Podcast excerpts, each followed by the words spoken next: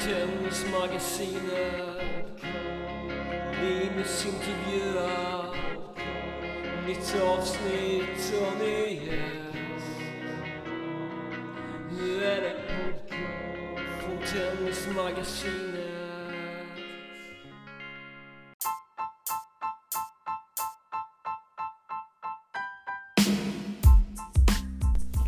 Idag ska ni få träffa Rasmus Svärd, en före detta tennisspelare på hög nationell nivå som nu jobbar med postural terapi.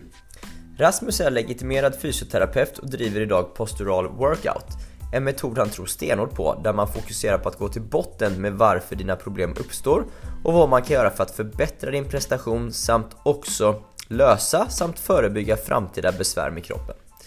I dagens avsnitt kommer ni få lära er vad posturalterapi är och skillnaden mot vanlig fysioterapi.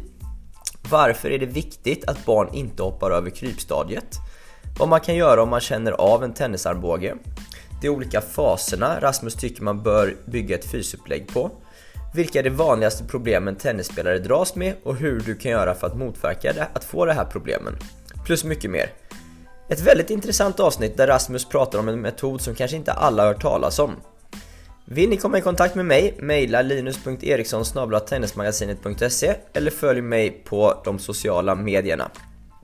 Eh, för att kontakta Rasmus, följ hans Instagram, fysiorasmus, samt besök www.posturalworkout.com. Nu hälsar vi Rasmus Svärd välkommen!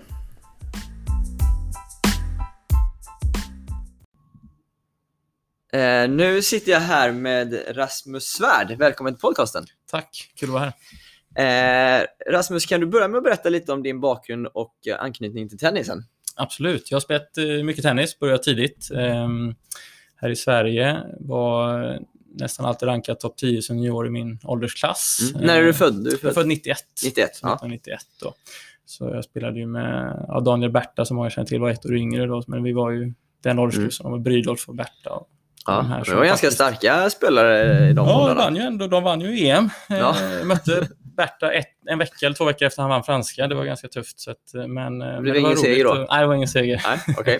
men det var kul att möta dem. Och, eh, och några matcher var tajta, så det är bra. Ja. Ehm, så det är min bakgrund. Jag gick på, sen på tennisgymnasiet i Lidköping. Min klubb var GLTK och var under hela uppväxten egentligen. Mm. Ehm, och sen eh, spelade jag på Riksidrottsgymnasiet i Lidköping då. Mm. Som, eh, och det var också kanon på alla sätt. Trivdes bra där, bra upplägg. Det blir vad man gör det till, men man fick bra möjlighet. Sen, eh, mm. sen beror det på vad man gör av det såklart. Mm. Och, ehm, vad valde du att göra av det? Eller vilket spår tog du? Liksom, nej, men jag var ju väldigt seriös och väldigt, jag var kanske för seriös. Man kan ha olika problem.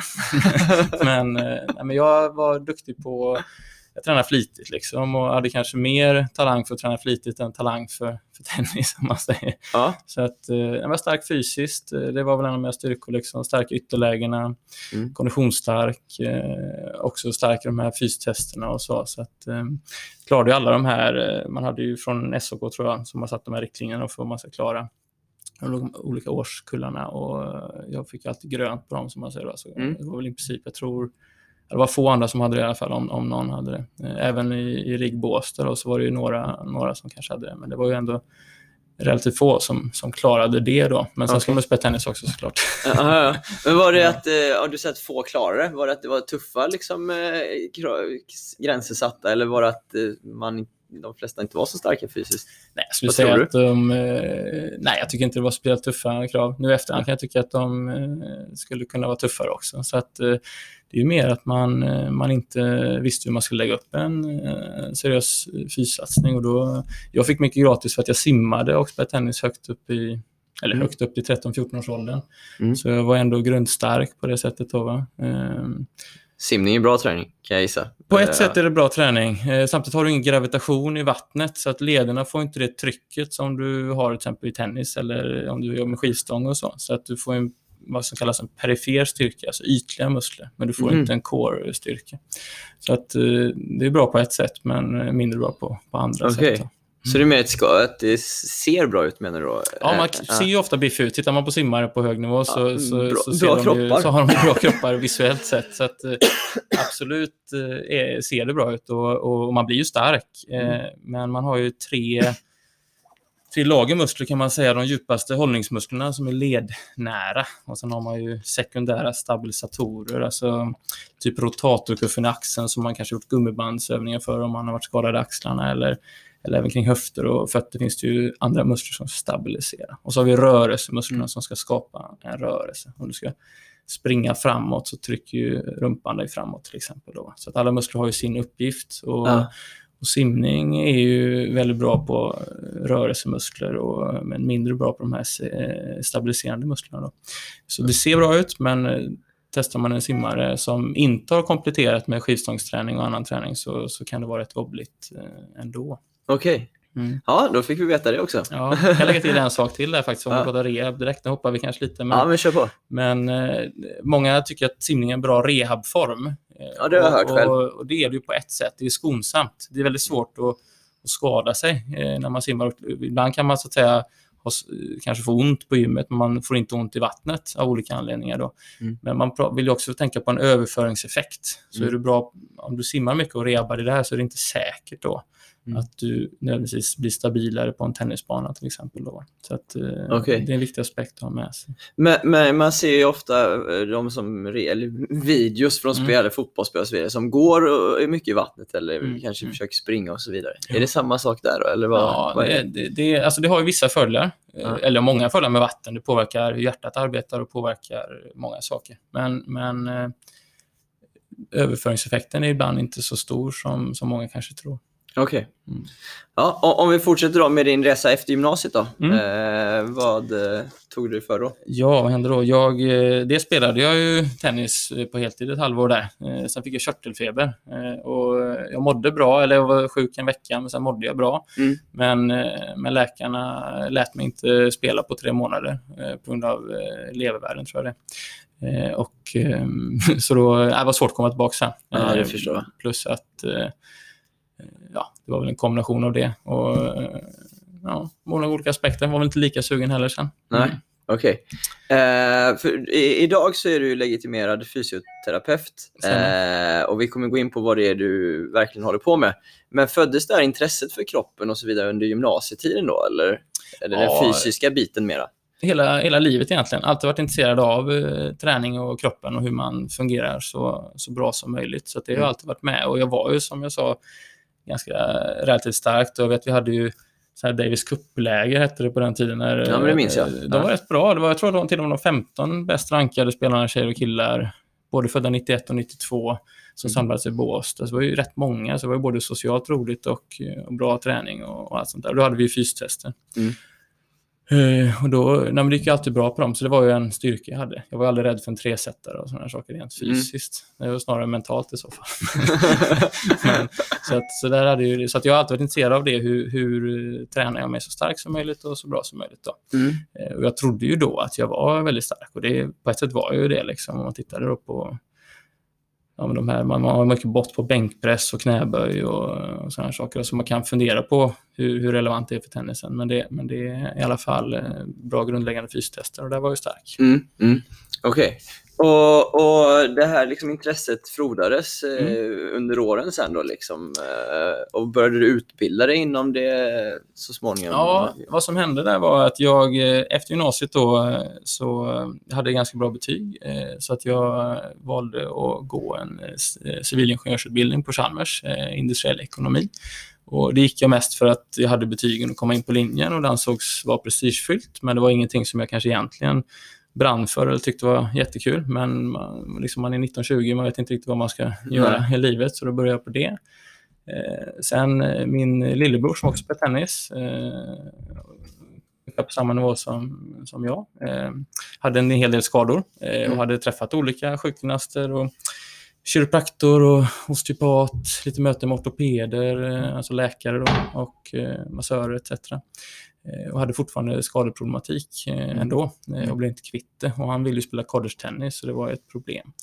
Eh, Men sen till slut hittade han en eh, kille som också är sjukgymnast och det som kallas posturalterapeut. Postural är ett fint ord för hållning då, så hållningsterapeut skulle man kunna kalla det lika gärna. Mm. Eh, Som redan efter första besöket hjälpte honom att bli helt smärtfri. Och sen dess har han egentligen inte haft några skador och åkte och spelade college-tennis och så. Så att Mm. när jag inte riktigt visste vad jag skulle göra med mitt liv så, så ringde jag upp honom och frågade hur blir jag sån som, som du är? Okej. Ja, så på den vägen var det. Så fick jag efter mycket tjatande gå som lärling eh, och sådär. Okej, så Mm. den, eh, du liksom blev så eh, fascinerad av hans jobb med ja, Melker då, eh, helt enkelt. Ja, precis. precis. All right. vad, är, vad är det för skillnad då mellan vanlig fysioterapi och postural terapi då? Eh, ja, det finns ju vissa likheter såklart och så finns det vissa skillnader. Den största skillnaden som är lätt att förstå då, det är ju att eh, om du har en knäskada och går Mm. till en fysioterapeut eller sjukgymnast så rebar du ofta ditt knä. Du kanske stärker baklår, framlår, gör lite utfallssteg, eh, tittar på, på knäövningar om man säger då, knäkontroll etc. Eh, kommer man med en knäskada till mig så tittar jag alltid på, på helheten. Jag vill se hur står fot i förhållande till knät, hur står eh, höften i förhållande till, till foten, hur funkar kedjan? För när man, när man springer och rör och går på, på, eh, på tennisbanan eller på andra ställen så, så ska ju, om du tänker ett ytterläge till exempel, så ska du sätta i foten i banan och den sitter fast där. Och sen ska ju knät stabilisera sig så att säga och det ska inte bli för stor vridning inne i knät. Du har ett lårben och ett underben. Då. Mm. Och, då, och den vridningen som sker i knät den motverkas egentligen från höften. Så det är höftmusklerna som motverkar det. Mm. Och med andra ord kan du göra hur mycket framlår och baklårsstärkande övningar du vill så kommer du ändå inte motverka rotationsmomentet Mm. i till exempel ett ytterläge. Då. Eh, då tittar jag med andra ord på varför har den här skadan i knät uppstått. Och stannar inte vid knärehab utan det kan mycket väl bli eh, alltså, höftrehab för att Mm. få ordning på knät.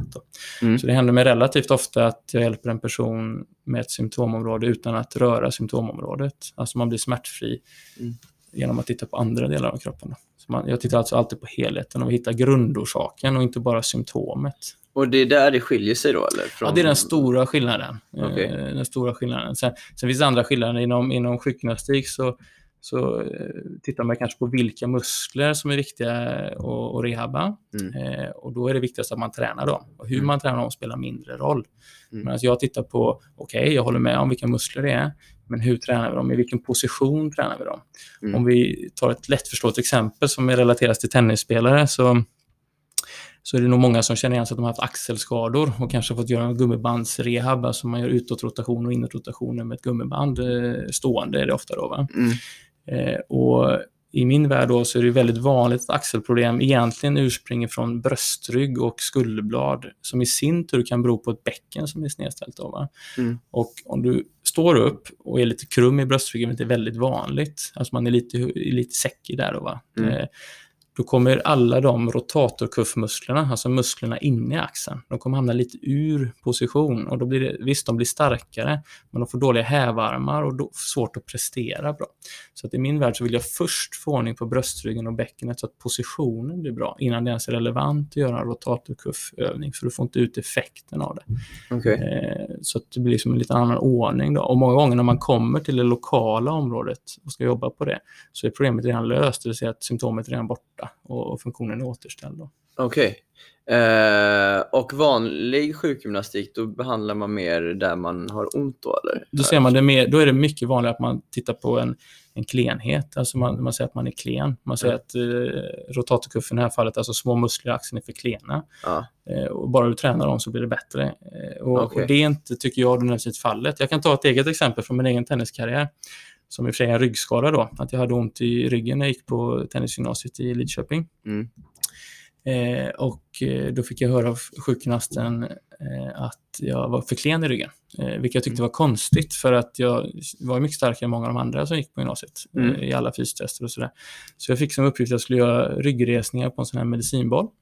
Eh, och det gjorde bara ondare och ondare. Varje repetition jag gjorde så gjorde det bara ondare och ondare. Och jag var lite envis, jag gjorde det ändå, jag fick bara mer ont. Och så tyckte jag liksom att det här var ologiskt så att jag eh, sökte mig vidare för att se om jag kunde hitta ett annat svar. Eh, så fick jag hjälp av en osteopat och för er som inte vet så är det en variant av kiropraktor kan man säga då. Lite Okej. mer holistiskt tänk, men det är alltså en kotknäckare om jag uttrycker mig så. Ja. Och då, eh, då var det en låsning i min högra bäckenled som, som var del av problemet. Och då hade jag haft problem med det här rätt länge ändå. Eh, och eh, en behandling hos osteopaten, två dagar senare så var problemet helt borta och har egentligen aldrig kommit tillbaka då. Så Okej. det var inte att jag var klen i alla fall, det kan jag räkna ut eh, själv då. Ah, okej. Så man måste veta varför någonting gör ont. Inte, det är lätt att skylla på att någon är klen. Ja. Eh, och det är väldigt sällan, väldigt sällan bara därför man, man blir skadad. Men, men eh, om, om någon kommer till dig med eh, nå- någon form av problem då, så här, gör du liksom en, eh, hur säger man, hur tar du reda på var, eh, det, var liksom ursprungsfelet sitter då? Eh, Då, då tittar jag, oavsett om man kommer med fot, knä, axel, höft, rygg, nackskada eller Ja. vad den kan vara, så tittar jag alltid på en hållningsanalys. Jag tittar på personen framifrån, från sidan. eh, hur man ser ut liksom när man man, ser ut när står man bara upp, eh, ställer sig upp. ja. Då? Och redan där kan du räkna ut en hel del saker. Eh, men sen gör jag också alltså, funktionstester. Då. Eh, till exempel man får stå på alla fyra, man får kuta ryggen och sen svanka för att se hur ryggraden rör sig. Då tar man ju bort benen till exempel eftersom du inte längre står på fötterna. Och då kan man isolera vart sitter problemet egentligen. Då? Eh, och sen finns det ju en, en eh, alltså kroppen arbetar ju prioritet. Så för att ta några exempel då, om du har om du har väldigt utåtroterade fötter så kommer det påverka hur underben och lårben vrider sig. Mm. Vilket kommer påverka längden på djupa muskler i höfterna som påverkar höfter och ländrygg. Mm. Så att har du väldigt utåtroterade fötter så kommer du alltid ha en ökad risk för ländryggsbesvär till exempel. Då. för att musklerna kan inte arbeta optimalt i det partiet och det kan man ju då räkna ut genom. Men om vi bara det, om man, om man har det då, Mm. utåt rot, eh, fötter, sa du, ja. Eh, borde man göra vissa saker för att stärka den i förväg då, tycker du i så fall? Absolut. För att det, det finns en stor sannolikhet att du kommer få problem, till Ja. exempel. det finns ju många som kan klara det då, Ja. att, och utan att få problem också, men, men förr eller senare får du ett problem. Sen en del har både bra genetiska förutsättningar och är så pass starka att man Ja. kanske kan kompensera sig förbi det.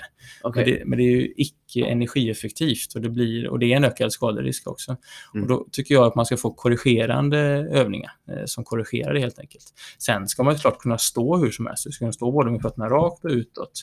Mm. Men om du inte tänker på det, din, din undermedvetna autonoma funktion i kroppen, om du bara Mm. ställer upp och inte har en medveten tanke, så Mm. ska fötterna hamna hyfsat rakt. Gör de inte det, Mm. så har du sannolikt en muskulär obalans i kroppen då, som ökar skaderisken. Okej, okej. Och inte bara skaderisken, det ökar också prestation, alltså minskar prestationsförmågan, snabbhet och, och sådär. Då. För det jag tänkte komma lite så här, som tennisspelare då, bo, eh, skulle man tjäna på att kolla upp det här även om man inte har något ont?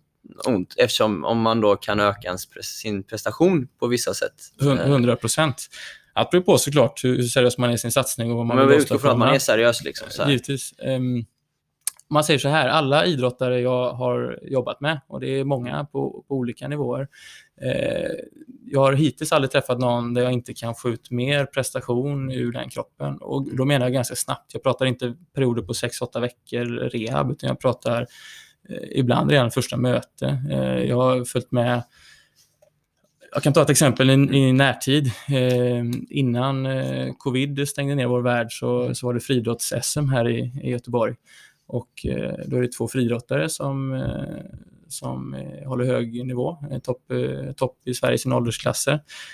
Som jag, de hittade mig först på grund av skador, så jag hjälpte Mm. dem att bli av med två skador så de kunde träna som de ville. Men sen när SM gick här i Göteborg så sa jag att jag kan följa med och boosta upp er också så att ni presterar så bra som möjligt. Mm. För de var ju egentligen redan nöjda då.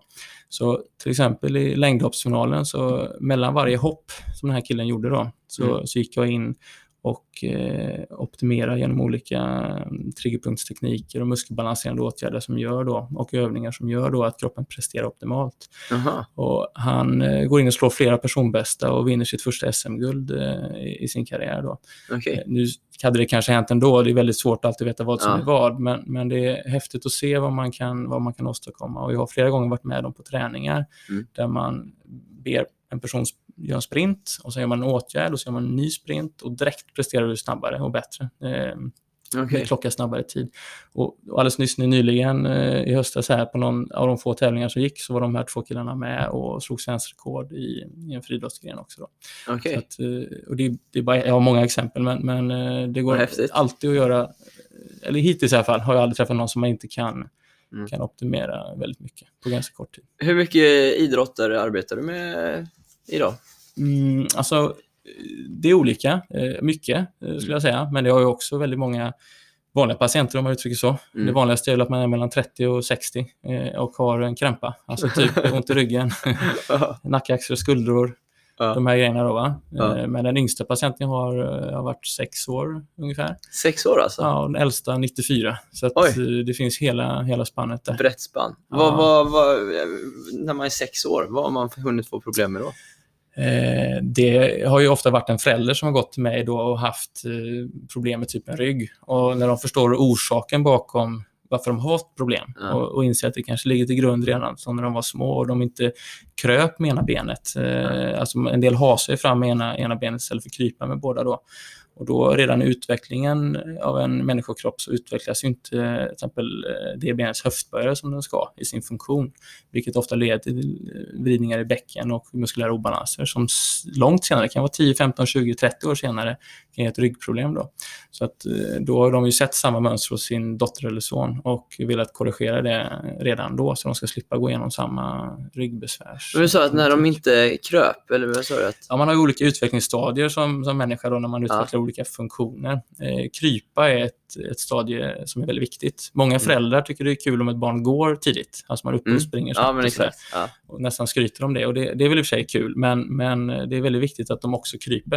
Eh, för att i krypstadiet så att säga, så utvecklar man mycket grundmotorik i nervsystemet och, eh, och eh, höftböjarmusklerna eh, som är väldigt centrala för kroppens funktion utvecklas också. Då. Ah, Okej, Så att det är viktigt att inte hoppa över det, det stadiet. ja, jag förstår. Vad, vad, vad är det största, liksom, om vi säga, felet som vi har på, på våra kroppar? Eller som, och va- varför det har uppstått? Ja. Går det att säga något sånt? Jo.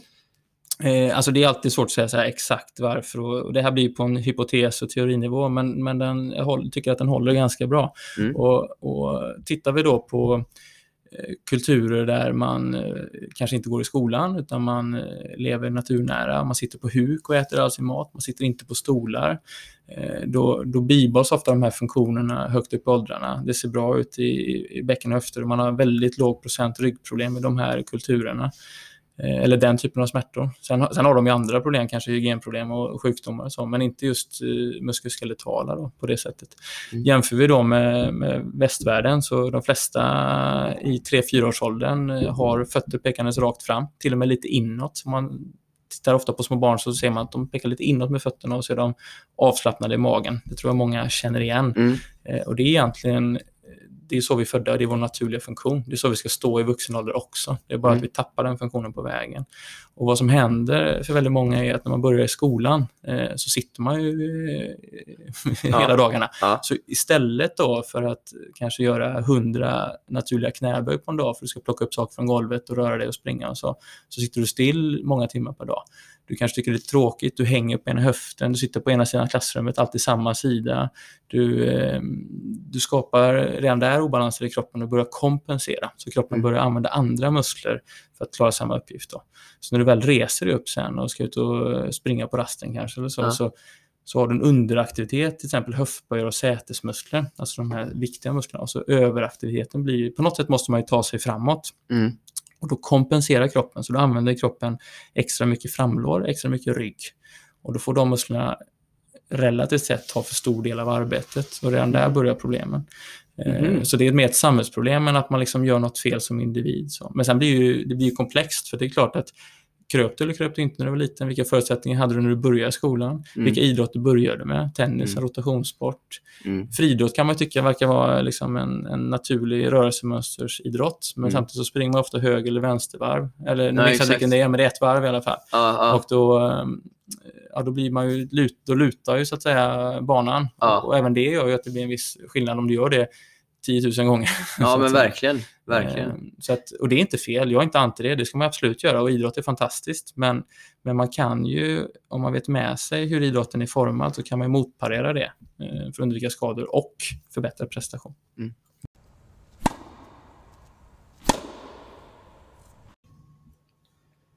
Du var inne på här när vi, du snackade, tog- exempel så här som i friidrott, att man springer åt samma håll hela tiden och så vidare. Jag tänker att för tennisspelare till exempel, så det är ju i alla fall vad man har hört, det är ganska vanligt att man är obalanserad och man, är, man spelar med en arm eh, om man är högerhänt och man är sned i kroppen och så vidare. Vad, vad kan man göra om liksom skadan redan är skedd, att jag är sned? Eh, går det att rätta till det eller hur, vad tänker du kring det? Absolut. Det, det som är fascinerande för mig, som jag fortfarande förundras över eh, efter alla år jag jobbat med detta, är att mönster som du haft hela livet, som du kanske börjat liksom, de 15 år gamla, förvånansvärt ofta går att korrigera ganska snabbt. Alltså vi pratar två, tre månader så är grundfunktionen i princip återställd. Då, va? Eh, sen eh, kan ju symptombilden släppa ännu snabbare, alltså det du har ont eller problem med. Eh, men, men ofta går det att återskapa det väldigt, väldigt fort. Sen beror det på lite hur noggrann man är. Det kan ta ett år också om man är, om man är väldigt... Det beror på hur man ser ut från början och sådär. Men, men kroppen vill ju läka och får den bara rätt verktyg så, så är den väldigt bra på det. Det är ungefär som du har, om du har ett sår och så, om du går och gnuggar på det hela tiden så kommer det ta väldigt lång tid att läka. Ja. Men låter du vara så fixar kroppen det åt dig. Och, och det är samma sak. Går du med snett bäcken och sned rygg och, och helt enkelt rör dig i det så kommer kroppen använda det den är bra på. Den Ja. är ju redan bra kanske på att överarbeta med ena ryggsidan och andra benet. Mm. Och då kommer den göra det hela tiden. Och då, då förstärker du egentligen ditt felmönster. Men korrigerar man det så börjar plötsligt kroppen använda rätt muskler vid rätt tillfälle. Och då gör ju egentligen träning dig rakare istället Mm. för snedare. Så det svåra är att få en person till balans. Och bibehålla den är inte alls lika svårt då. Okej. Ehm, Men man tänker som tennis då. Så här, Mm. Det är oundvikligt att jag som högerhänt kommer spela mycket forehand Ja. med en arm. Så här, Om jag vill fortsätta spela tennis kommer det ju se ut så. Ska jag liksom träna min andra halva extra då, tänker du? Eller hur gör man då? Ja, det, det är en simplifiering. Många tänker ju så att jag spelar tennis med höger, kanske bra att spela tennis med vänstern. Och, eller typ, Ja, det var inte bra att spela Nej, tennis nej, med men, vänster nej, men om man tänker, om man skulle, nej, inte bra, men om man skulle tänka liksom ur ett, liksom, försöka Att man skapa en tränar den kropps, sidan. Ja, kroppsbalans. Ja. Eller typ, om man kör extra bicepscurl med vänstern för att jag är starkare med höger. ja men typ så. Men det, är- det är ju en väldig simplifiering och, och, och stämmer ju inte alls egentligen. För att man får titta på vad skapar tennis för mönster. Mm. Och, och i princip alla tennisspelare som, som jag har träffat på både låga och höga nivåer av, tennis så, så ser det ju relativt likt ut. Då? Och vi kan ta det som exempel. Om du är högerhänt tennisspelare Mm. och lyssnar du på detta och är högerhänt tennisspelare så, så kommer du antagligen känna igen dig i detta. Så om du ställer dig upp just nu, som när du lyssnar på detta, och, och bara gå lite på stället, ställer dig så som känns mest naturligt för dig just nu. Alltså det som känns bäst, inte det du tror är bäst. Eh, Då kommer du antagligen se om du tittar ner på dina fötter att din, din högerfot pekar mer utåt än din vänsterfot. Den vrids alltså mer utåt. Mm. Känner du efter så är det väldigt vanligt att höger häl har mer tryck än vänster häl. Och det är ett tecken på att du har, genom ditt högerben har du en vridning. Det kallas med fint språk tibiofemoral torsion. Men det är alltså en vridning inom benet. Då vrider sig alltså underbenet utåt. Lårbenet vrider sig inåt som en motreaktion. Och då blir det ofta stumt i höger bäcken, alltså i ryggslutet på högersidan. Då, va? Det här måste du parera på något sätt, så då skiftar kroppen bort från den sidan och så böjer den sig lite åt höger. Så tittar du i spegeln så kommer du se att höger axel är lägre än vänster axel. Och du har en liten sidoböjning kroppen åt höger. Det här är också ett mönster som förstärks vid många forehands, för det är lite så man gör i en forehand. Man lägger tryck på högerbenet, man skjuter ifrån därifrån och så vidare. Då. Så att det är ett väldigt vanligt mönster eh, hos, hos många tennisspelare. Och när man vet att det är mönstret som skapas, då finns det ju korrigerande övningar som motverkar detta så att man bibehåller eh, en god funktion i kroppen och inte då får till exempel en överbelastning i, eh, kring höger S-led, alltså i höger ländryggsmuskel eller att höger säte inte gör sitt jobb och tappar prestation och din höger, höger fram går, in- går in och kompenserar istället. Då. Så det, går ju, det går ju att motverka detta. Alltså. Och det, Ja. är, det är relativt enkelt. Så det är inte, man måste veta hur man ska göra det såklart. Då, va? Ja, just det. Vilka är de vanligaste problemen som du upplever att tennisspelare dras med? Nej, men det är mycket axlar. Det är mycket ländrygg tycker jag. Långt ner i ryggen. Mycket axlar, rygg eh, och eh, knän. Eh, Det är väl den vanligaste jag träffar på.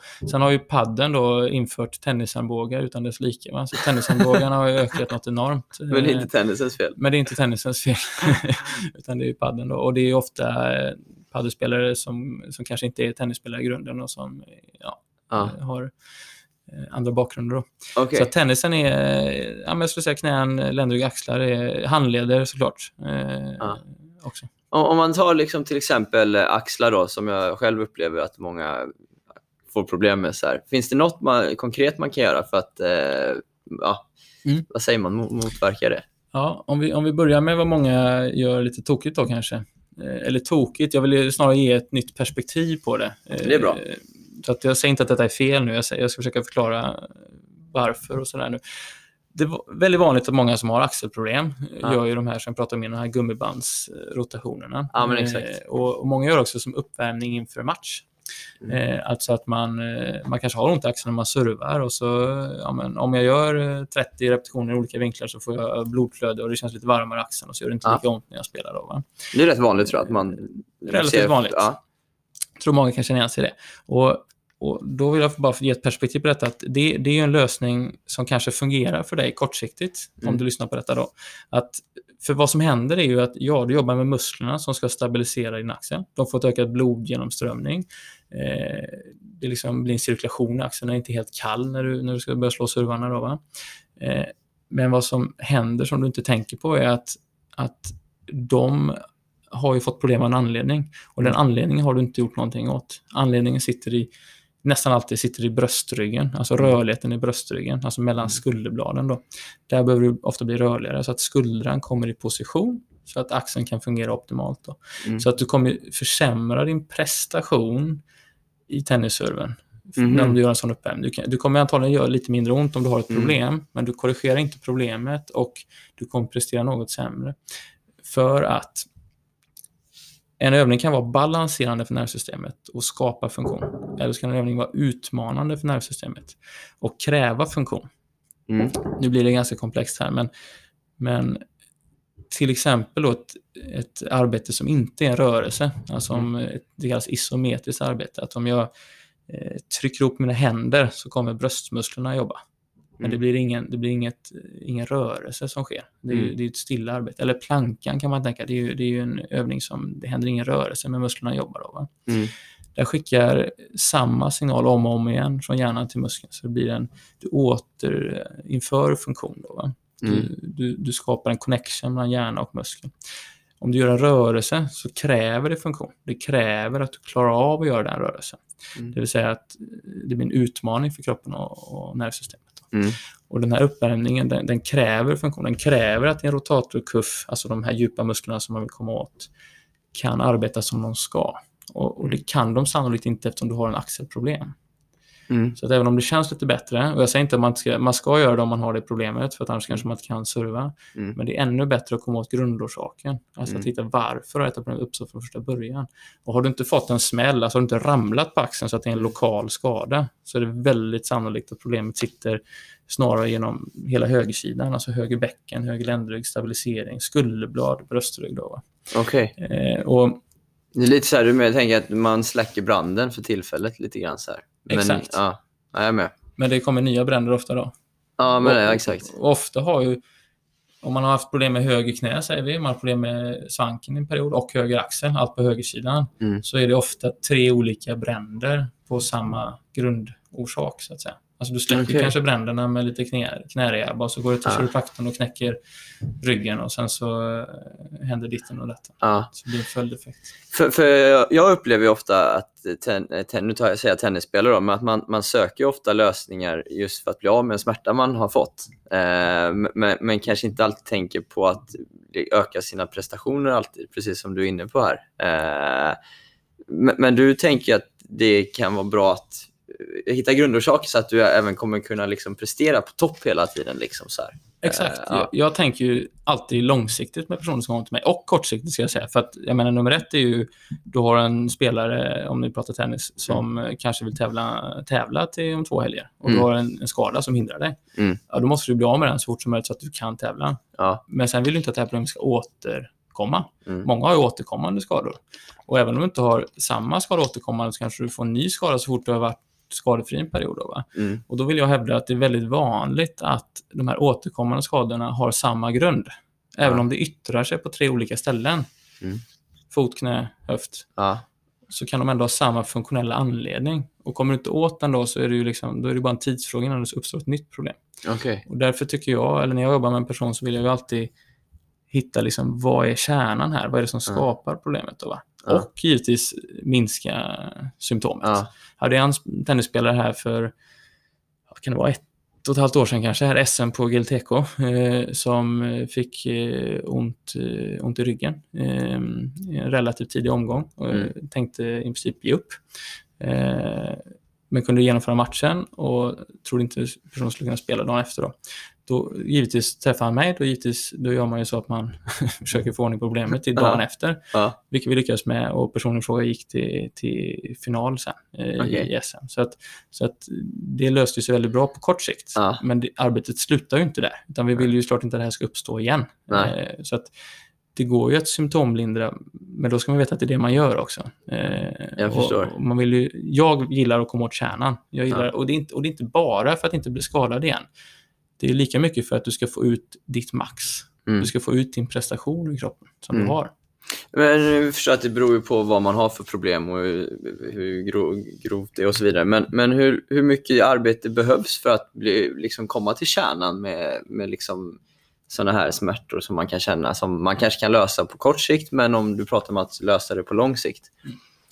Eh, alltså få en symptomlindring tycker jag generellt går, går ganska fort beroende såklart på, på vilken skada det är. Har du, har du liksom något gått sönder så att säga, brist, alltså inte en bristning utan en ruptur, alltså att muskeln har gått av, det är klart att tar det ju sin tid. Det, det kan man Mm. inte trolla med. Nej. Men, men många skador är en överbelastningsskada. Alltså många skador har uppstått för att du har slått väldigt många tennislag och belastningen har inte fortplantat sig genom kroppen som den ska. Det kanske fastnat i en axel eller en armbåge. Och, och den karaktären kan man ofta få bort ganska snabbt med triggerpunktsbehandling. Det kallas manuella behandlingar. Du använder alltså händerna för att få bort lokala smärtor. Då? Mm. Eh, ihop med eh, att, att korrigera orsaken. För så fort du får ordning på till exempel en bröstrygg, så fort du ökar rörligheten i din bröstrygg så minskar omgående belastningen på din axel. Mm. Jag, jag kan ta ett exempel. Om vi tar en tennissving och du träffar bollen. Då ska ju vibrationen från racket och bollträffen ska ju fortplanta sig genom handleden till armbågen, till axeln, till skuldran, ner genom ryggraden och ut genom benen. Det är Mm. det som ska hända. Hela kroppen, det är alltså inte en handledsövning, utan det är hela kroppen ska ta den impacten och fördela den belastningen. Mm. Då funkar det som det ska. Då blir belastningen lagom på alla leder. Mm. Vad som ibland händer då är ju att, att eh, du kanske fastnar med belastningen i tempelaxeln. Det vill säga att du inte, när du träffar bollen då, så blir det inte så att det fortplantar sig, utan du, du har en axel som skjuter fram och inåtroterad och så fastnar axeln, eller fa- fastnar belastningen i axeln. Mm. Eh, och då, då kommer ju den, det partiet överbelasta sig. Och då kan vi ju lösa det på olika sätt. Antingen så blir man jättestark i axelmusklerna så att de blir större Mm. och samma belastning fördelas över en större yta. Och då gör det lite mindre ont. Mm. Eller så gör det så att kedjan kan fortplanta sig bättre, så att skuldran hamnar i en bättre position. Då kommer ju samma kraft fördelas över flera leder och då Mm. minskar ju belastningen på axeln. Då. Okej. Så det finns ju två olika Jag förstår. lösningar där. Och då vill man ju, tycker jag, då, ibland göra båda. Men du vill ju Mm. definitivt få hela kroppen att ta belastningen också, långsiktigt. Då. Annars Okej. blir det en ny överbelastning. Ja, jag förstår, jag förstår. Då får man bli större och större och starkare hela tiden. Så till slut tar det en bauta ja, jag är med. Jag är med. Ehm, Okej, jag, jag tänkte så här fråga om eh, några, några saker som jag, jag tror är ganska vanliga för tennisspelare. Uh, får, får du säga vad du tycker om det? Till exempel så, du, var in, du nämnde här i förbifarten att liksom, eh, plankan som övning och så vidare, att, att det är ganska viktigt med kåren för, för tennisspelare. Eh, och kanske för människor överlag. Eh, är, är kårträning så viktigt som man ofta får, får höra? Eh, Då kan man, kan man komma in på det här att, att man har ju, man kan tänka som en pyramid, där basen är det jag kallar hållningsmuskler eller posturala muskler. Och det, är- det, det, det är djupare muskler än det man kallar core. Okej. Steg nummer två tycker jag blir core. Och core är då mage, rygg, eh, kanske det man oftast tänker på. Men för mig så delar jag in det i sekundära stabilisatorer. Alltså de är sekundära. De är alltså inte primära. Där gör många ett fel. Att man börjar med det som är sekundärt i min värld. Då, va? Alltså Ja. man börjar med core-träning och ser det som kärnan. Då, va? Ja. Sekundära stabilisatorer är ju alltså typ rotatorkuff som vi pratat om i axeln. Det kan Mm. vara höft, eh, alltså gluteus medius som är en muskel i höften. Eh, och små muskler kring fotleden och sånt där va? som ska skapa en stabilisering. Det är viktigare än själva core. Eller Ja, snälla, alltså, snälla, själva magträningen då, eller vad man ska säga. Ja, det skulle jag säga till att börja med. Att det är viktigare med vad som händer i foten, i höften och axeln än vad som händer i, i, i core om man då måste prioritera. Men, men det gillar jag inte heller. Nej, men det förstår jag. Ja. Eh, Men jag ser dem på samma nivå egentligen. Alltså de här sekundära stabilisatorerna, så core, höft, fot, axel, det är på, det är på nivå två. Mm. Nivå ett det är det man kallar hållningsmuskler. Det är ännu djupare än så. Jag kan komma tillbaka och förklara det bättre, men det ligger ännu djupare än de musklerna. Och sen har vi nummer tre, vilket är rörelsemuskler. Då. Det är alltså en muskel som skapar en rörelse. Typ eh, om jag servar så ska liksom bröstmuskel och triceps kasta iväg racket så att säga. Och om jag springer så ska ju sätet pressa mig framåt. Då. Mm. Så alla muskler har ju sin uppgift. Mm. Och problemet många gånger blir, om vi återkopplar till det vi pratade om i början, att om man till exempel sitter mycket så slutar man använda de djupa höfterna och börjar jobba, överjobba med lår och rygg. Då kompenserar de. Så det är alltså rörelsemuskler, lårmuskeln och ryggmuskeln, Mm. som börjar göra stabiliseringsuppgifter Okej. som egentligen då mage, rygg, alltså core ska göra. Mm. Och då blir det lite som att om man tänker sig om du har jättestarka armar och står på en skateboard och så ska du dra ett rep. Mm. Då hjälper det inte att du har starka armar. För skateboarden kommer ju göra Ja, att du har det. inget ankare. Nej. Och det här gäller ju då om core-musklerna inte finns, då kommer dina rörelsemuskler inte ha ett ankare. Okej. Men det man inte tänker på är att om hållningsmusklerna inte finns, då kommer inte core-musklerna ha ett ankare. Mm. Och hållningsmuskler är alltså ännu djupare och då är det insida lår till exempel. Det är djupa höftböjare, Mm. ellipsoasmuskeln, snarare än magmusklerna. Tittar man på en anatomiplan så ser man att magmusklerna är ganska långt ut från ryggraden.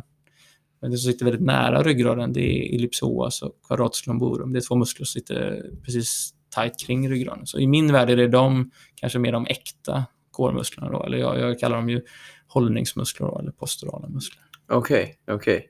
Men egentligen så allting är lite beroende av varandra. Allt är beroende av varandra. Ja, för att det ska bli riktigt bra såklart. Och för att du ska Eh, prestera så, Mm. så behöver det.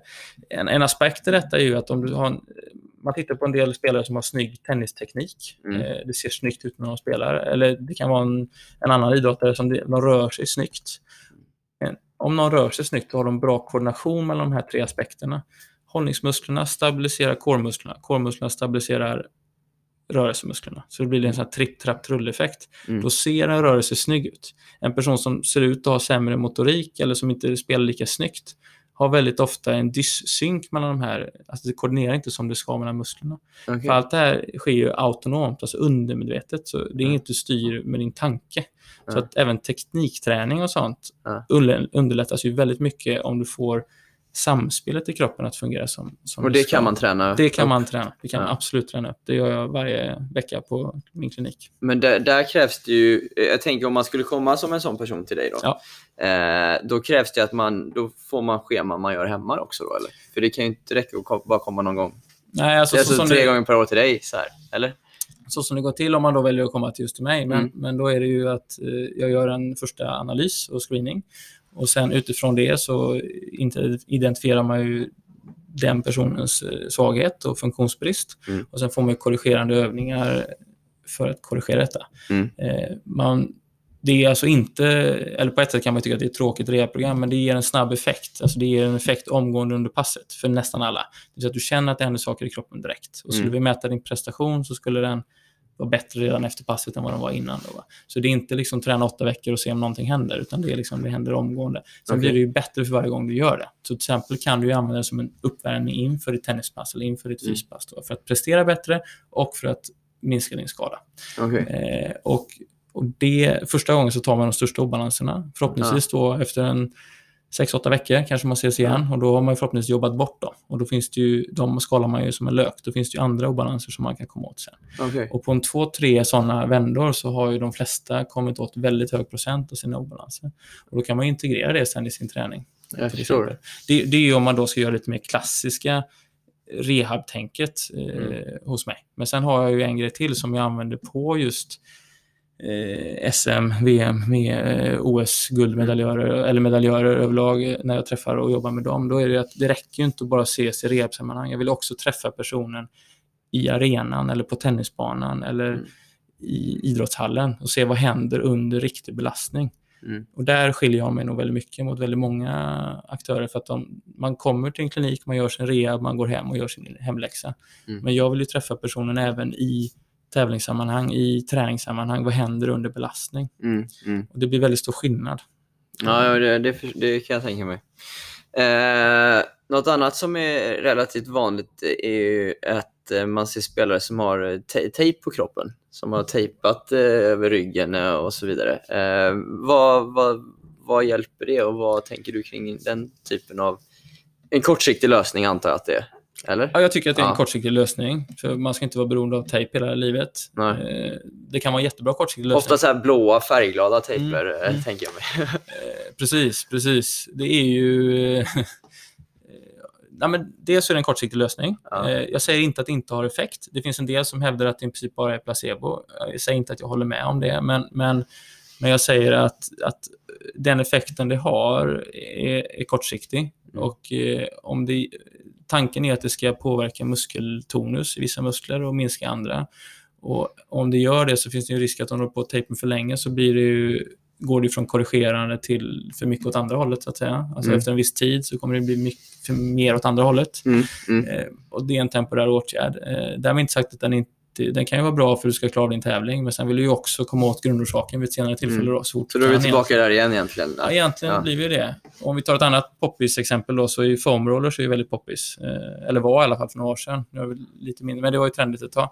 Och, och det är, jag tycker att det är en bra grej och man känner sig ofta bättre och, och sådär. Och man kan använda det innan träning för att prestera bättre och så också. Men det, att det behövs beror ju på någonting. Att du behöver andra former för att känna dig rörligare och smidigare beror ju på att du har en funktionsbrist i min värld. Då. Okej. Att, att det överhuvudtaget behövs är ju för att musklerna inte koordinerar som de ska. Ja. Så jag vill ju helst komma till lägen där man inte behöver tejp, man behöver inte foamroller, man behöver inte eh, inlägg, ett annat exempel. Då, ja, för det var med nästa med, med inlägg i skorna. Då.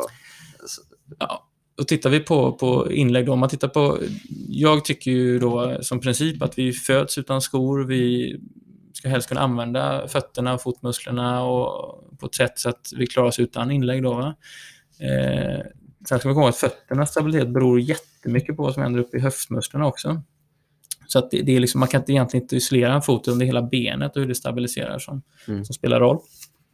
Men, men eh, inlägg kan ju vara en temporär åtgärd återigen. Då, va? så att, eh, för en tennisspelare som spelar på hög nivå så har jag lite svårare att se syftet med, med ett inlägg. Om jag jämför med någon som har en akut hälsporre, Mm. alltså medelålders person, akut hälsporre som knappt kan gå. Mm. Ja, men då kan ett inlägg göra att du kan ändå promenera några veckor medan du rehabar bort orsaken och får ordning på problemet.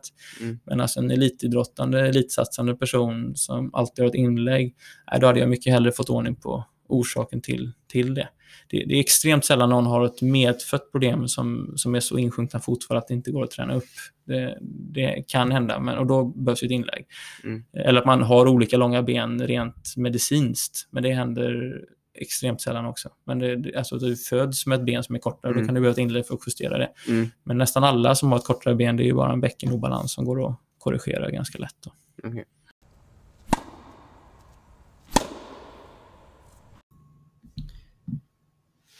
Jag tänkte fråga här eh, Rasmus, eh, eh, för allting med kroppen hänger ju lite samman förstår vi här. För vad är din uppfattning om ja, men, fysträning för tennisspelare? Du har ju själv varit, liksom, varit verksam i en tennisklubb när du själv var junior och du har varit på tennisgymnasium och du har säkert sett mycket allmänt. Vad tänker du liksom kring, kring fysträningen för tennisspelare?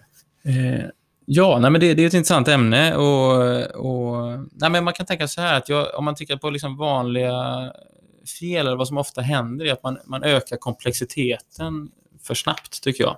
Och det, och det gäller inte bara tennisspelare, det gäller alla idrottare jag träffar. Och, och det, det spelar egentligen ingen roll om du liksom är på regionnivå eller om du är VM-medaljör, utan alla elitidrottare jag träffar i princip behöver man sänka komplexiteten en period för att sen öka den. Och vad det betyder är desto mer komplext rörelse du gör, så kommer kroppen göra allt den kan för att klara av den här rörelsen. Om jag står på en medicinboll och ska göra en tennissving, inte för jag vet om någon gör det, men om man skulle göra det, då kräver det otroligt mycket av min, mitt nervsystem, och min motorik, mina muskler. Och då kommer kroppen använda allt den har för att klara av den här uppgiften. Och det betyder att om du inte redan är perfekt fungerande i din motorik, i din kroppskontroll, så kommer du skapa massa kompensatoriska felmönster. Du kommer alltså lösa uppgiften kanske, men du kommer bygga broar i ditt nervsystem och din muskelkoordination som inte egentligen är gynnsamma på mindre komplexa rörelser. Det betyder med andra ord att du ska börja inte med att slå, slå en tennissving på en medicinboll, det kanske säger sig självt, men, men, men om man tittar på eh, spelare i landet och unga åldrar, så nummer ett är ju att skapa någon form av symmetri i kroppen i den mån det går. Eh, och då jobbar jag ju själv med en pedo- metod som heter postural terapi eller träning. Eh, Och det är klart att jag är partisk och tycker att den är bäst. Då. Men om man tänker bredare än så, så typ stretching, mobility, alltså yoga kan vara bra, beror lite på vilken yogaform. Det, det är väldigt brett också. Men alltså rörlighetsträning kan vi kalla det då. Va? Det är Mm. liksom, skulle jag säga, steg ett. Att skapa någon form av symmetri i kroppen och form av grundbalans. Då. Där ska man ju börja. Det är ju liksom nummer ett. Och då jobbar man alltså med balanserande övningar för kroppen. Saker som skapar en funktion. Det är alltså inte utmanande, utan det ger dig en bättre kroppsfunktion. Mm, mm, Sen är ju steg två då, det är ju snarare liksom core-träning. Alltså Mm. typ eh, eh, ja, men alla former av eh, magebål, eh, den typen av träning då. Va? Även Mm. alltså eh, kanske gå med ett gummiband runt knäna och gå i sidled som, som tränar höftstabiliserande muskler. Alltså Mm. den typen av, eh, av core-träning då, man säger. Då, va? Mm. Även här kommer kanske rotatorkuff in eller fotledsövningar. Då, va? Det Mm. skulle jag säga ett steg två.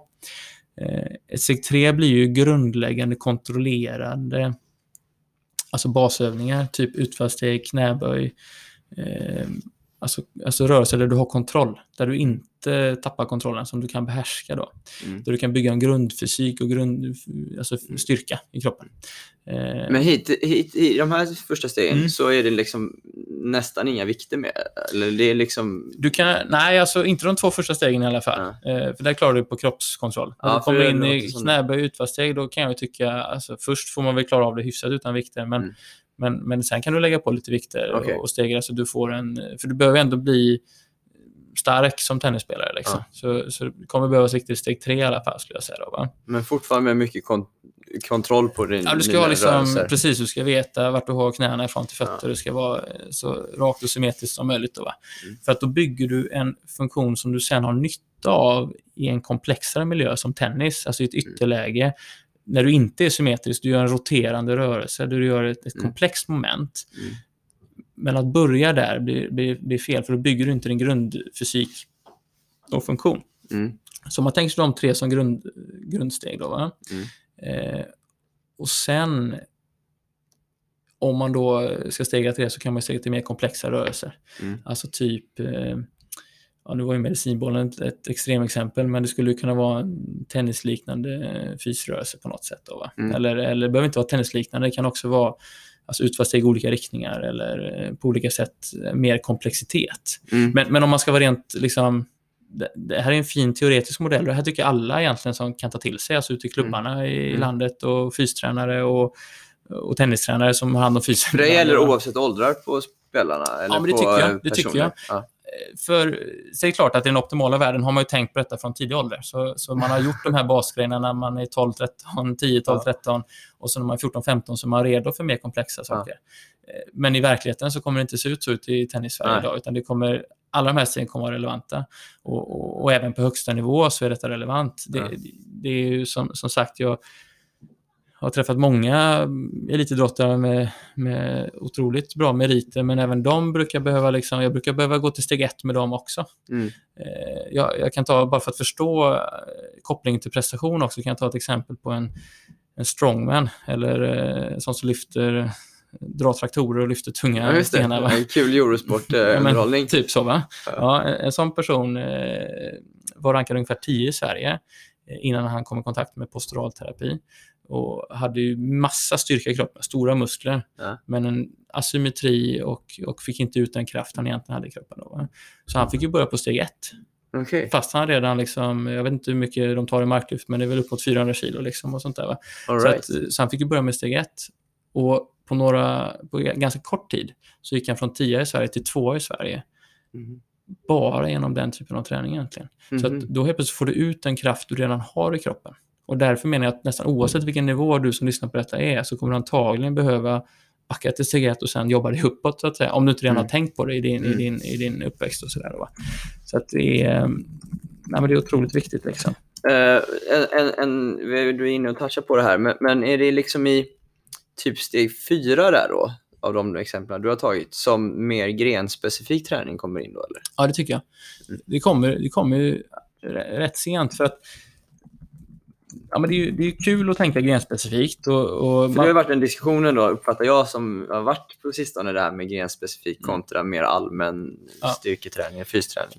och, och, och det går igen, alltså man får alltid fråga sig vad syftet är. Alltså, Mm. Ett syfte kan ju vara att en spelare ska ha kul och tycker det är kul att träna överhuvudtaget. Och då, Mm. då kanske det är roligare att göra en variant av tennissving än en knäböj kanske, eller vad det nu Ja. är. Eh, så att det finns ju alltid olika aspekter. Men om vi bara tittar liksom på att den, den människokroppen ska Mm. fungera så bra som möjligt. Mm. Den, den ska prestera optimalt och vara skadefri. Eh, Så, så kommer det väldigt sent i utvecklingen tycker jag med, med sån grenspecifikt. För att du får, alltså tennisträningen i sig, om man då är tennisspelare, Mm. är, ju, är ju grenspecifikt så att säga. Eh, och, och man får alltid fråga sig, man får tänka överföringseffekt. Eh, jag vet själv när, när jag började eh, på gymnasiet med bänkpress som jag aldrig kört innan, så servade jag plötsligt mycket hårdare för att man får en större muskel som kan utföra arbetet. Det är en form av överföringseffekt. Även om bänkpress kanske inte är det bästa för andra saker, så, så, så hjälpte det tennisserven i mitt fall. Då, va? Eh, och, så man får helt enkelt tänka, vad ger detta? Alltså för slutmålet är att prestera så bra som möjligt på tennisbanan och Mm. röra sig bra och vara skadefri. Och, och, och då, utifrån det tankesättet så, så, så tycker jag att det man kallar grenspecifikt kommer ganska sent eh, Mm. i utvecklingen. Om man vill, om man vill skapa en, en koordinativ kropp som, som fungerar väl. Mm. För börjar man med det tidigt, vad som händer då är att du bygger muskelstyrka, Mm. bygger muskelvolym och på ett sätt kanske du klarar rätt mycket tennisträning då, för att du har ändå tränat på det så att säga. Men problemet är att du skapar, mot, du skapar eh, kompensatoriska mönster i kroppen, så att fel muskler gör rätt arbete. Och, Mm, och, och vad som händer då är att det blir väldigt, det blir inte energieffektivt. Det tar väldigt mycket extra kraft. Mm. För du, muskler som inte gör det de är konstruerade för löser kanske uppgiften. Mm. Men det tar mycket kraft och du kommer ju över en lång eh, tre timmars, fem timmars match så kommer du tappa mycket energi i onödan. Mm. Och du kommer inte röra dig lika snyggt koordinerat och, och det blir följdeffekter. Och jag, och jag vill hävda att skaderisken ökar dessutom. Okej. Ja. Eh, du, du har varit inne på det här med, med rörligheten eh, här. Eh, vad, vad tänker du om liksom klassisk stretching? Som Mm. ja, många säger att man ska stretcha och göra. Nej, men stretching, det är jättebra att ta upp det. För stretching som princip tycker jag är bra och jag ska förklara varför. Man har alltså gjort studier där man tittar på muskellängd och då ser man att stretching förlänger inte muskeln nämnvärt. eh, Eller man behöver i alla fall göra på ett visst sätt. Och, och, eh, och då kan man säga att om man inom fysioterapin eh, ratat den många gånger, alltså att stretching fungerar inte för att muskeln blir inte längre till exempel. Då? Mm. Och då, då, och studier och evidens är superbra, men man måste ibland också man måste liksom titta på vad betyder detta. Jag tycker det dras många förhastade slutsatser från olika studier om man inte liksom förstår totalen. Och för att ge ett exempel då, om jag ska springa framåt så fort jag bara kan och så är jag jättestel i mina framlår, då kommer mitt bäcken tippas framåt så att jag blir svankig.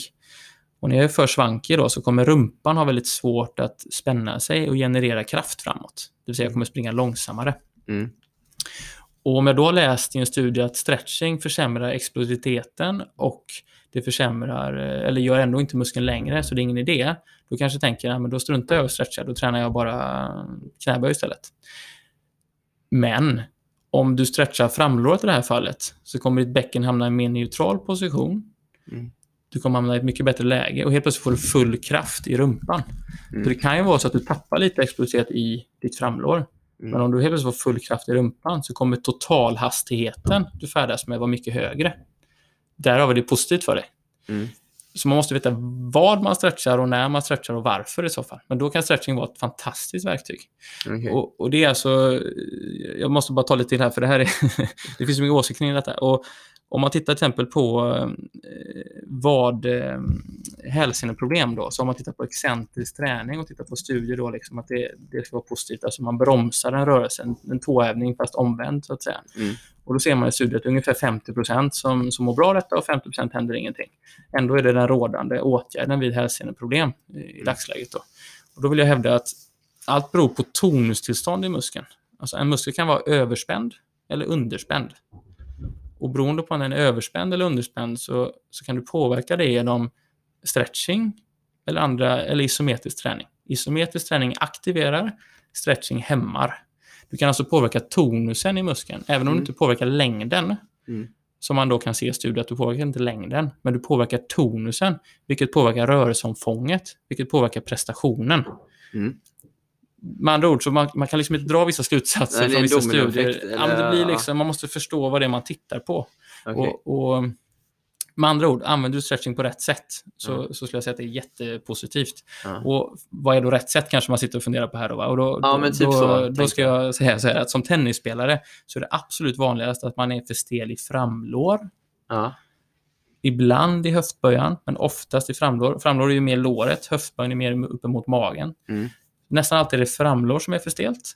Eh, man kan vara stel i baklåren, alltså det känner man ju då genom att man fäller sig framåt och det stramar eller sådär. Men baklåren är ofta en kompensation på att du har ett problem i framlår och i fötter. Det vill Okej. säga att det är ingen större mening att stretcha baklåren innan du fixar dem.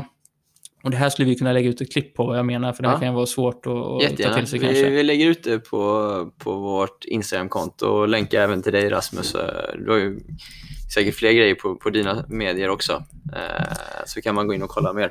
Ja, precis, precis. Jag har ju en Instagram som heter Fysiorasmus med PH då, för jag har ju engelska klienter också. Så att, Ja, perfekt. Ja, men vi, vi skriver in det i show notesen där också. Eh, ja, men det är superintressant ju. För Stretchingen är ju också lite omdiskuterad och... Ja. Den är, om, den är omdiskuterad och debatten är bra och, och, och man ska inte hävda sånt som inte stämmer, typ att muskeln blir jättemycket längre eller så. Men man måste också se vart det har sin, sin roll. Och jag tror att alla som har stretchat mycket en längre period märker att de blir rörligare och får bättre rörelseomfång. Mm. Eh, men jag ska också säga så här att om du har stretchat typ baklåren och inte känner en förbättring, då beror det på att dina baklår ligger och kompenserar på grund av en annan dysfunktion i kroppen. Okej. Så om du inte blir rörligare av stretching, då har du en muskulär dysfunktion någon annanstans i kroppen som hindrar den effekten. Och då ska du inte stretcha. Då ska man ta reda på vad det är. ja. Eh, ett litet sidospår här, eh, bara för att jag kommer på nu. Du, du, du nämnde här ti- ganska tidigt i vårt samtal att, eh, att allt paddelspelande har gjort att fler känt av en tennisarmbåge. Eh, vad, vad kan man göra om man känner tennisarm, att man börjar få problem med det? Även som tennisspelare eller paddelspelare, wha- whatever. Armbågsproblem är ju, kan ju vara vanligt bland tennisspelare också, men just padden är ju det det är mycket mer vibration vid en bollträff eh, om man jämför med tennisracket. Ja. Tennisracket tar upp en del av smällen, padden blir inte på det sättet riktigt. Och det, det, det är många tennisarmbågar som har skapats av det. Men, men, eh, eller egentligen inte skapats av det, för att har du en funktionell kropp så ska du klara av padden. Har du en funktionell kropp så ska du klara av tennis eller vilken idrott som helst. Ja. Problemet är att vi, vi som människor ofta börjar med idrott ur ett dysfunktionellt läge. det är problemet. Så det är inte idrotten som är problemet, utan det är vi människor. men men eh, om vi tar tennisarmbågen där då. Vad som många inte tänker på, som jag kan... Eh, för många tänker kanske att man gör underarmsövningar och stärker underarmen på olika sätt. Kanske stretchar underarmen eller, eller gör hantelcurls eller liknande grejer för underarmen. Då, va? Mm. Eh, det man inte tänker på så ofta, som ofta är en stor del av problemet, det är att biceps och triceps, alltså överarmen, eh, blir på tok för stela. Eh, biceps är vanligare, men då blir triceps en, en, en kompensation på det. Så att båda Mm. två får en överanspänndhet. Och då ligger det, alltså även när du vilar på natten så ligger ändå musklerna och vilar inte. Och de ligger och krampar och, och spänner sig och har en ökad tonus. Då. Och då kommer det över tid ge överbelastningssymptom i armbågen. Så det man kan lägga till till det man kanske redan gör för sin tennisarmbåge är att vara noggrann med att stretcha både biceps och triceps. Man kan även använda triggerboll eller foamroll eller sådana här verktyg också. Men med syfte att minska tonusen, så man vet varför man gör det. Det, det kanske inte korrigerar grundorsaken alltid, men det släpper på symptomet så du kan fortsätta med din paddel. Och sen är det ju mycket skulderrörlighet och stabilitet som kanske är mer orsaken till Okej. problemet. Ja, Mm. Superbra. Eh, jag tänk- tänker så här med, med, med allt, du, eh, ja, allt du har lärt dig de senaste åren och allt du vet idag. Kan du se tillbaka på att du borde själv ha tränat på något annorlunda sätt när du var aktiv eh, elitidrottare? Liksom?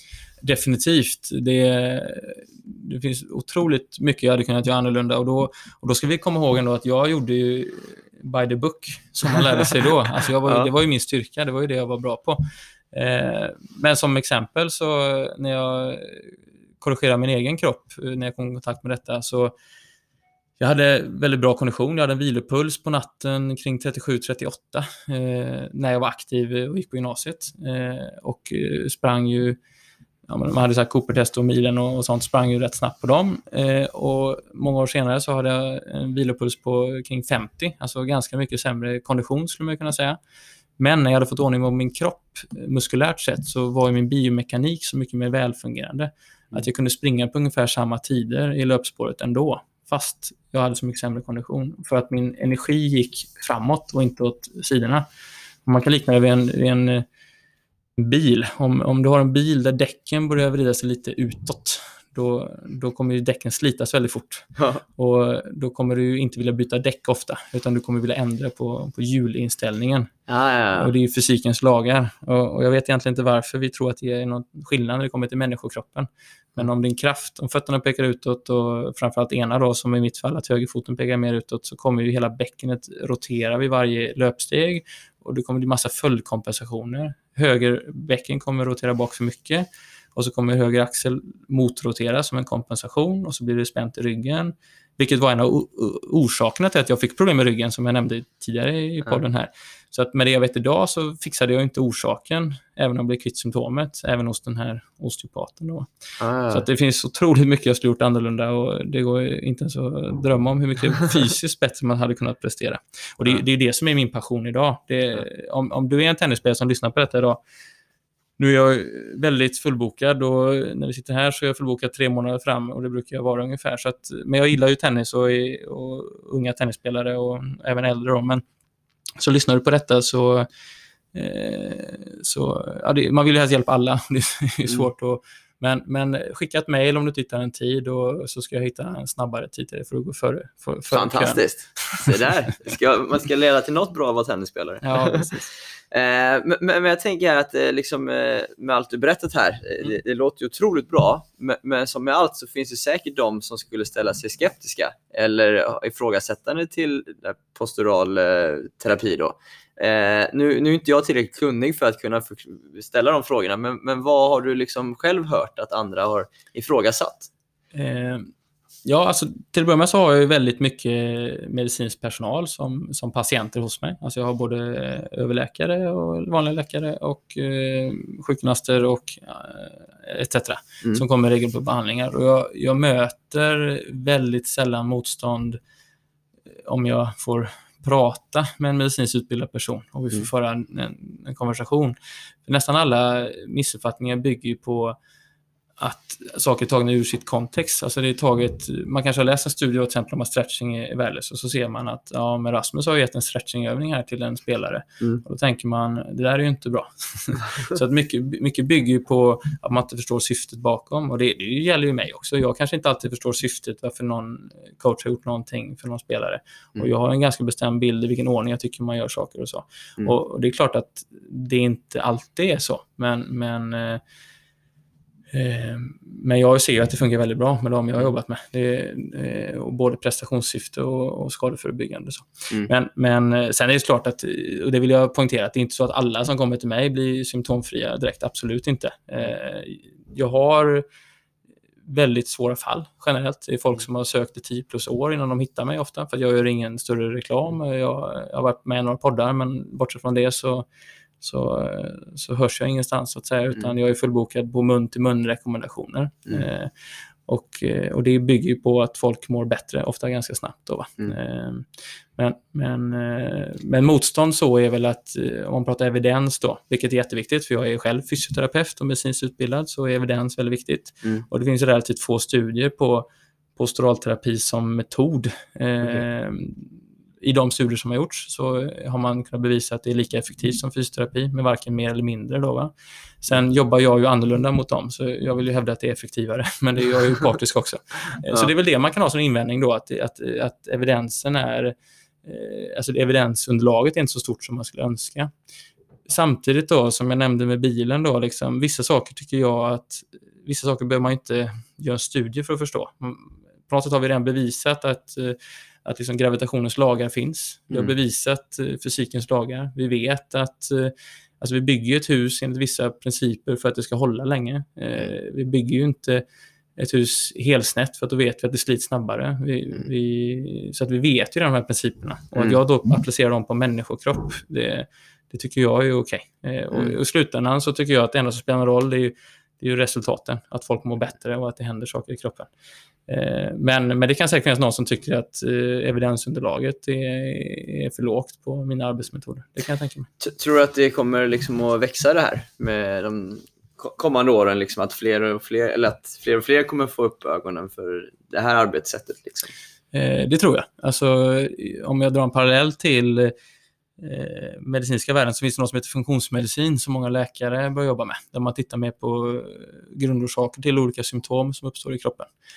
Bland annat en läkare, Peter Martin, som finns här i Göteborg, som, som jobbar mycket med detta. Eh, Och det är ju på stark frammarsch. eh, För att folk vill inte bara ha symptomlindrande åtgärder, folk vill komma till botten med sina problem. Då? Mm. Och många spår ju att det ska vara det absolut största inom 10-20 år, att funktionsmedicinen kommer vara det som ersätter stora delar av eh, andra inriktningar. Då. Och jag ser ju på min gren som, som motsvarigheten. Att eh, jag nöjer mig inte med att bara lindra ett symptom, utan jag vill gärna veta varför och jag vill komma åt grundorsaken eh, och så vidare. Va? Så att, eh, jag har många som vill gå utbildningar hos mig. Det går också att gå utbildningar hos mig kan jag ju säga. Eh, Mm. Alltså de, eh, om det är någon fystränare eller, eller tenniscoach för den delen som vill förkovra sig så finns det utbildningar. Mm. Eh, Det är bara att kontakta mig i så fall, så, så får man mer info. Eh, Jag har också som kommer gå lärling hos mig eh, nu här till våren för att jag har så hög efterfrågan så att jag hinner inte med alla själv. Då. Så eh, min tanke är absolut att vi ska bli fler som sysslar med detta. Mm. Och sen är ju tidsspann är ju alltid, alltid svårt. Vi skulle behöva ett gäng forskare som lägger ett bra evidensunderlag också, vilket är på gång. Jag har fått förfrågningar om det också. Så att, men allt sånt tar tid. Det tar ju 10, 20, 15 år. Och, Ja. och du som lyssnar kanske inte vill vänta 20 år innan du får en åtgärd. Liksom. Så att, Ja, just det. Eh, Men du, du är stationerad i Göteborg först och främst, men även uppe i Stockholm emellanåt. Eh, Jag bor i Göteborg. Eh, Jag eh, jobbar mest här, men eh, befinner mig även i Stockholm. Så att jag tar emot patienter både i Stockholm och Göteborg. Mm. Och jag blir även inhyrd till andra orter. Men då är det ju på förfrågan och då måste det vara tillräckligt många som vill ha hjälp eller om det är någon som ja, vill betala bra.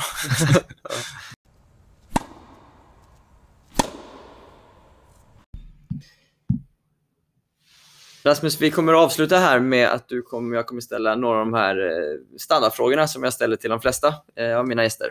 Så jag börjar med, vad är det senaste du ändrade uppfattning om? Ja, det är de här svåra frågorna. Man ändrar uppfattning hela tiden. Eh, och det, det, jag tror det är sunt att kunna ändra uppfattning. Det, det, var, väl säll, det var länge sedan en liksom så här total omvändning kring någonting, men, men små saker händer hela tiden. Och framförallt inom området hälsa och så, så, så får man ju höra nya saker. Det är ju mycket biokemi, eh, alltså hur... Det här är inte intressant för någon annan kanske, men det, vi kör det är alltså hur, hur kroppen, eh, biokemiska processer, så, så får man ibland lära sig nya saker om till exempel hur D-vitaminhormonet fungerar i kroppen och, och sådana saker. Så att, eh, där ändrar jag uppfattning titt som tätt. Och det, det är ju ett stort område. Alltså näringsmedicinska området är ju, är ju väldigt komplext, eh, tycker jag. då. För att jag, det är ju bara en hobby för mig, men medan jag kan muskelsystemet väldigt bra. Då. Men, ja, men det påverkar ju det hänger ihop mycket, otroligt eller? mycket. Ja. Och det är därför också, nu säger jag, alltså jag kan ju rätt mycket om det också, men jag, man, man ska ju vara noggrann med att poängtera vad man, vad man har sin expertis då. Va? Och det, är- Ja. Man ska ju helst eh, kanske ha en expert, expert på varje område, att inte man ska leka expert på alla områden. Då. Men det påverkar jättemycket. Näringskemin och, och påverkar jättemycket.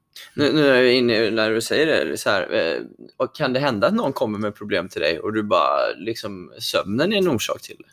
Till exempel, eller kost eller vad det nu kan Mm. vara. Så här. Jag, jag har, eh, om man tar elitidrottare som, som, som grupp, så är det Ja. väldigt sällan eh, att jag stöter på ett hinder som gör att jag inte kan hjälpa dem att prestera bättre och, och, och så utifrån att de eh, ja, men sover eller äter för dåligt. Sen, sen kan de absolut göra det. Mm. Det finns utrymme för förbättring där. Mm. Men det är väldigt sällan det som blir största blocken.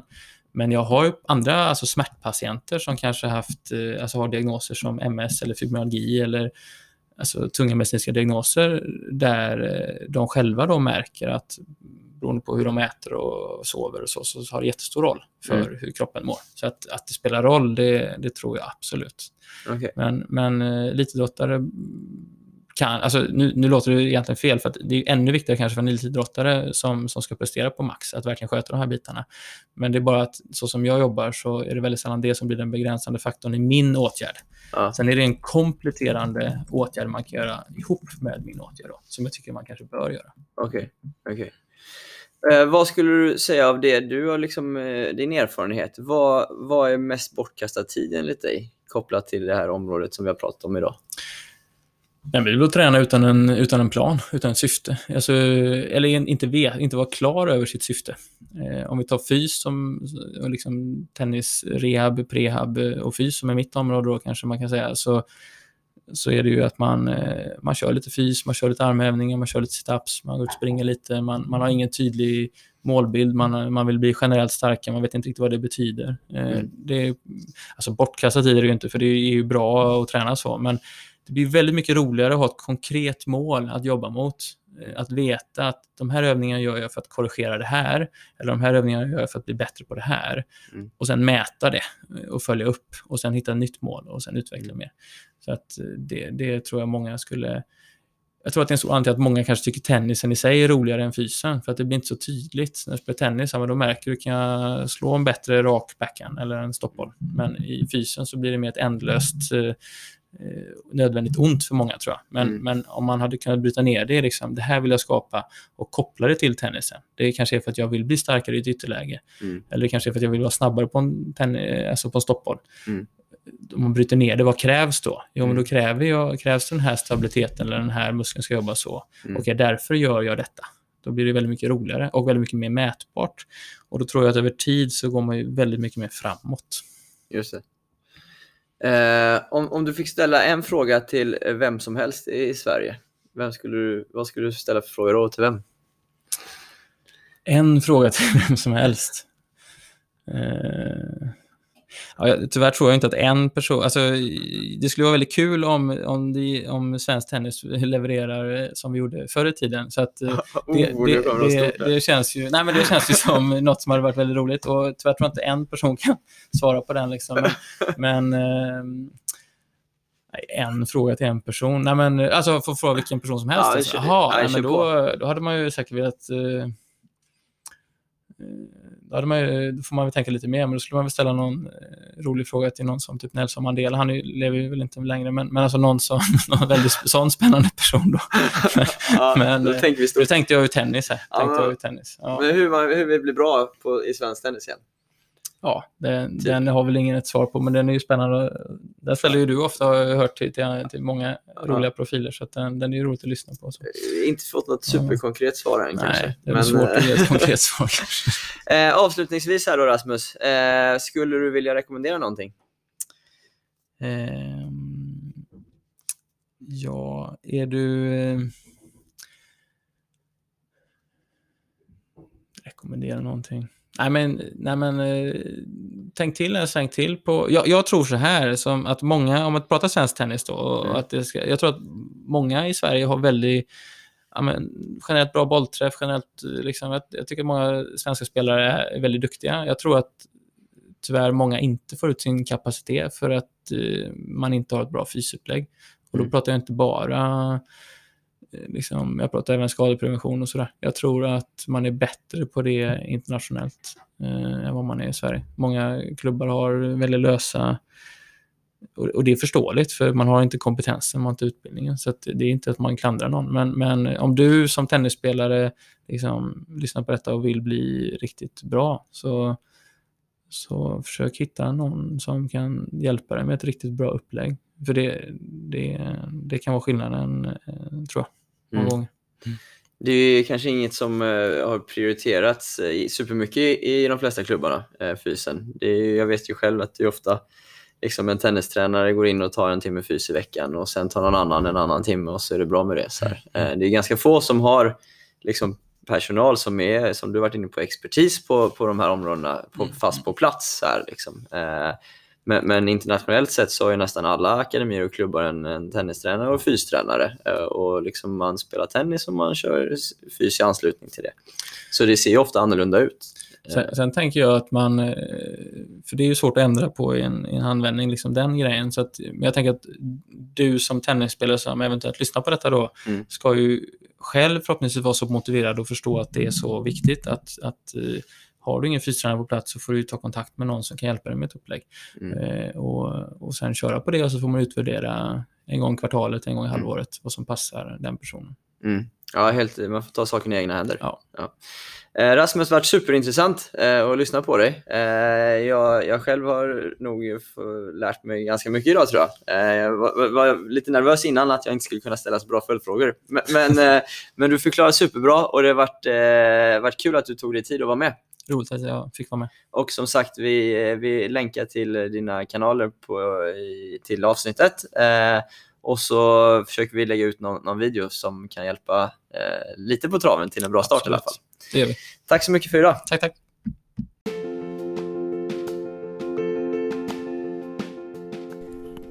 Helt klart ett område jag inte är så bekant med eller kunnig inom, men visst låter det här intressant? Jag själv fascineras starkt av metoder och arbetssätt som kan öka en prestation, eller som man kan ha hjälp av även om man inte redan är skadad. För när man väl har fått ont då är det så uppenbart att man behöver liksom, ja men ta hjälp. Men att kunna förbättra sin prestation eh, liksom i förväg, det tycker jag är intressant. Sen är det självklart så att det aldrig finns några genvägar till framgång, men ibland är det små saker som kan göra stora skillnader. Det är också kul att höra en före detta tennisspelare som Rasmus som sedan valt ett lite annat spår i livet än just tennis, men ändå rör sig i en sfär eh, i liksom, inom ett område som touchar vår sport. Att man kan ha nytta av tennisen även i en annan form av yrkesliv. Det tycker jag vi ska vara glada och stolta över inom tennisen och lyfta fram. Att intressen kan frodas när vi är juniorer som vi sen kan ha stor nytta och glädje av framöver i livet oavsett vad vi tar oss till. Tack för idag och vi hörs snart igen.